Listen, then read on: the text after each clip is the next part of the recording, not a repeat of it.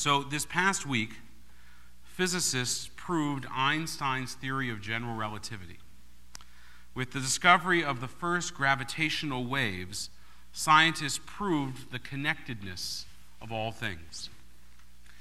Gravitational waves, first proposed in 1916 by Albert Einstein, are ripples in the space and time that are produced when black holes collide or stars explode. They are like the ripples that are created when you drop a stone on a puddle or a lake, and the concentric circles filter out across the surface. The core idea is that space and time, which seems like different things, are actually interwoven and connected together. Space has three dimensions: length, breadth, and height. And then there is a fourth dimension, which we will call time. All four are linked in a kind of cosmic sheet. If you've ever heard of a character in a science fiction film talking about the space-time continuum, maybe from Back to the Future and the professor with the DeLorean, this is what they're talking about. Einstein's big idea was that really heavy objects like planets or really fast-moving ones can distort the space-time continuum. It's a bit like a taut fabric on a trampoline. If you put a heavy weight on it, the fabric will bow and it will curve, and everything that's sitting on that fabric will rush towards the middle, or where the pressure is, rolling down in the sheet towards the object. This, according to Einstein, is why gravity pulls objects towards each other. The waves that were revealed to be observed this past week are evidence of the fabrics of the universe literally bending and flexing. By studying these waves, scientists hope to gain valuable insight into the universe, because these waves experience no barriers, unlike electromagnetic waves or radio waves or X-rays or even visible light.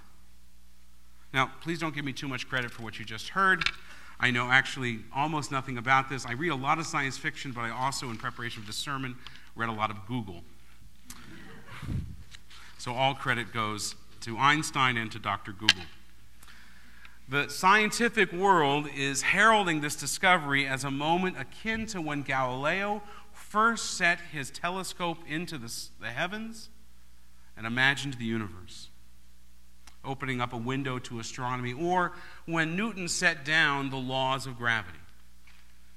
And I am neither a physicist or an astronomer. The closest I come to any of those sciences is my deep reading of science fiction. But in trying to understand the magnitude of this discovery, I was inspired not only by the discovery itself, which I am still, as you are, grappling to understand, but by the incredible passion of these scientists, who were just blown away by what they had been revealed. One scientist associated with discovery offered this perspective on its significance. "Every time humans have observed the universe in a new way," he said, "we've always discovered something unexpected that revolutionized our understanding of the universe." So as I understand it, it's not only that they've proven Einstein's theory of general relativity, but also that the method that they allowed them to do that was a method that they've never been able to use or employed before. Before this discovery, we have only been able to see the known universe through telescopes and the reflection of light. But now, through this method that they use with laser beams and mirrors, they're actually able to hear the universe as well,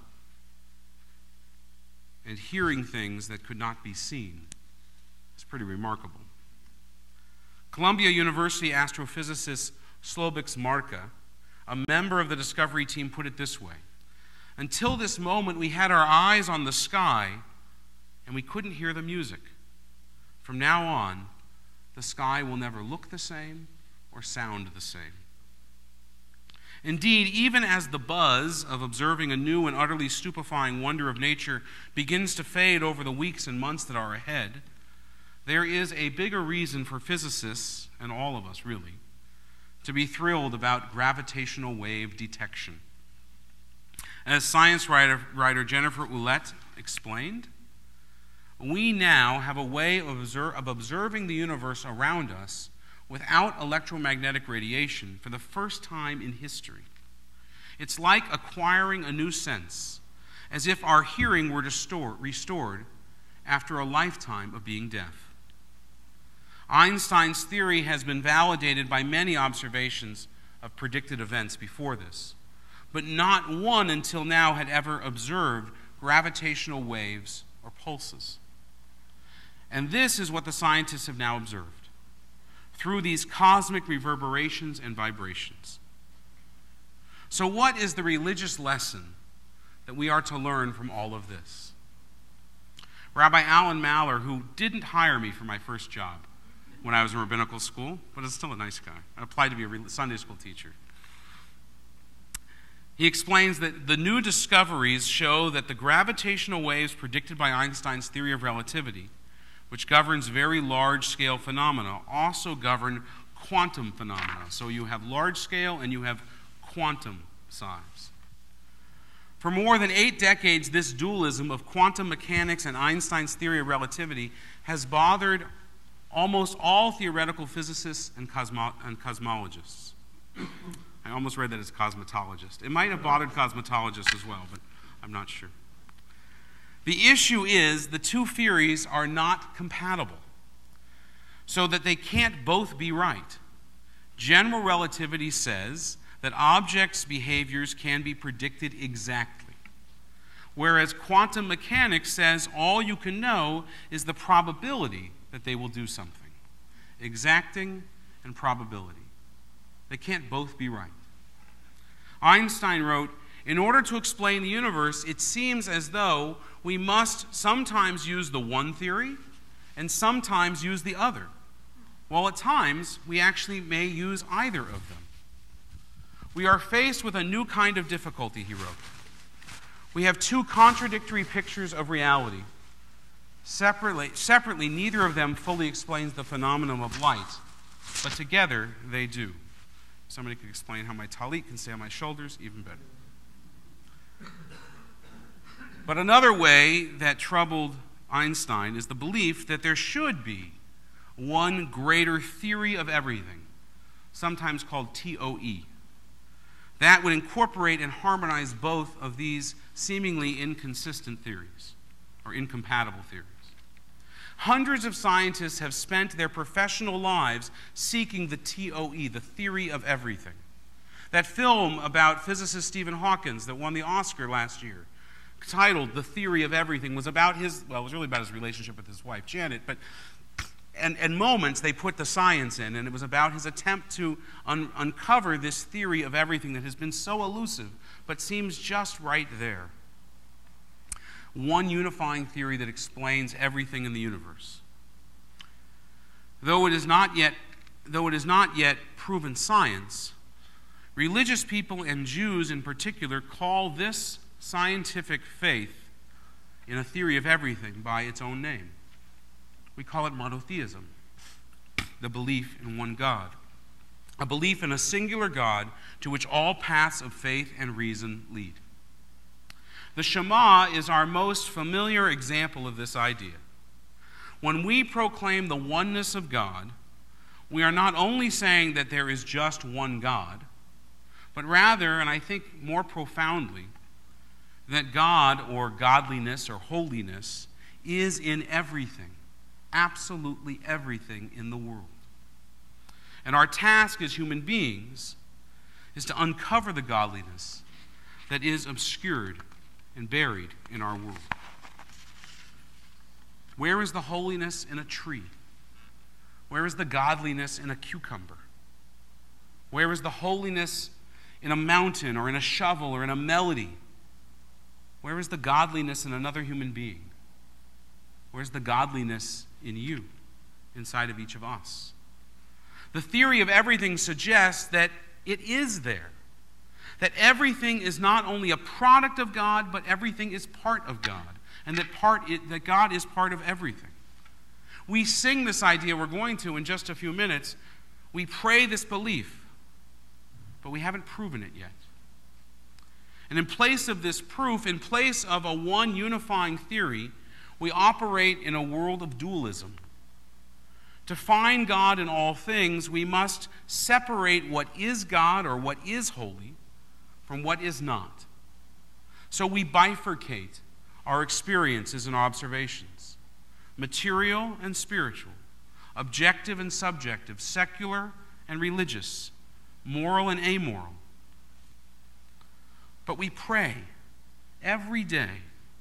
Every day in the Aleinu, we pray, as well as in the Shema, that this dualism will someday be overcome and that it will all be one. Aleinu l'shabeach. Let us praise the sovereign of the universe we proclaim and in our prayers and proclaim the greatness of the Creator whose unity we are charged to declare. That's the translation of the Aleinu. And then it continues at the end, for you spread out the heavens and establish the earth. Your majestic abode is in the heavens above and on the earth below. There is none else. That's our prayer that we sing, the Aleinu, every day. Why are these gravitational waves significant to religion? We now have the first scientific evidence that there is indeed a basic connection between the microcosmos and the macrocosmos, between the heavens above and the earth below. V'shamayim mima'al, v'al ha'aretz mitachat ein od. That this, and all of this, are connected. Although the theory of everything itself has not been discovered yet, and might not be discovered for decades or even centuries, we now have for the first time external objective evidence of its presence, and a renewed confidence that someday it might be discovered, that dualism might be overcome. As King David wrote in the Psalms, the heavens declare the glory of God, the universe proclaims God's handiwork. Today they do it through a harmonic rhyme that we have heard from the heavens for the very first time. If two black holes can spin around each other at such speed that they collide and combine 1 billion light years away, and we can feel the rippling waves of that cosmic stone drop on an ocean of stars here on Earth, then it stands to reason and for the human mind to prove that what we do to and for each other sends rippling waves into every corner of the universe and every bit of matter therein. God, or godliness, is in everything, and everything is connected. What we do and what we don't do matters, not only to us, but to the entire universe. There is unity. There is structure, there is beauty, and there is meaning in the world, and you and I are part of that. We are inseparable from it. Our actions and our inactions affect it in ways large and small and infinite.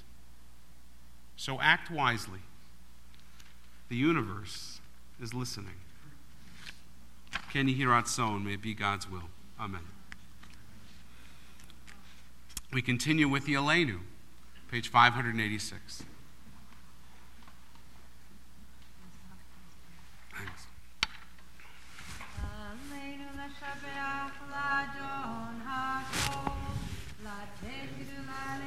Ebreshid, shelo asanu kegoye haratzot, velo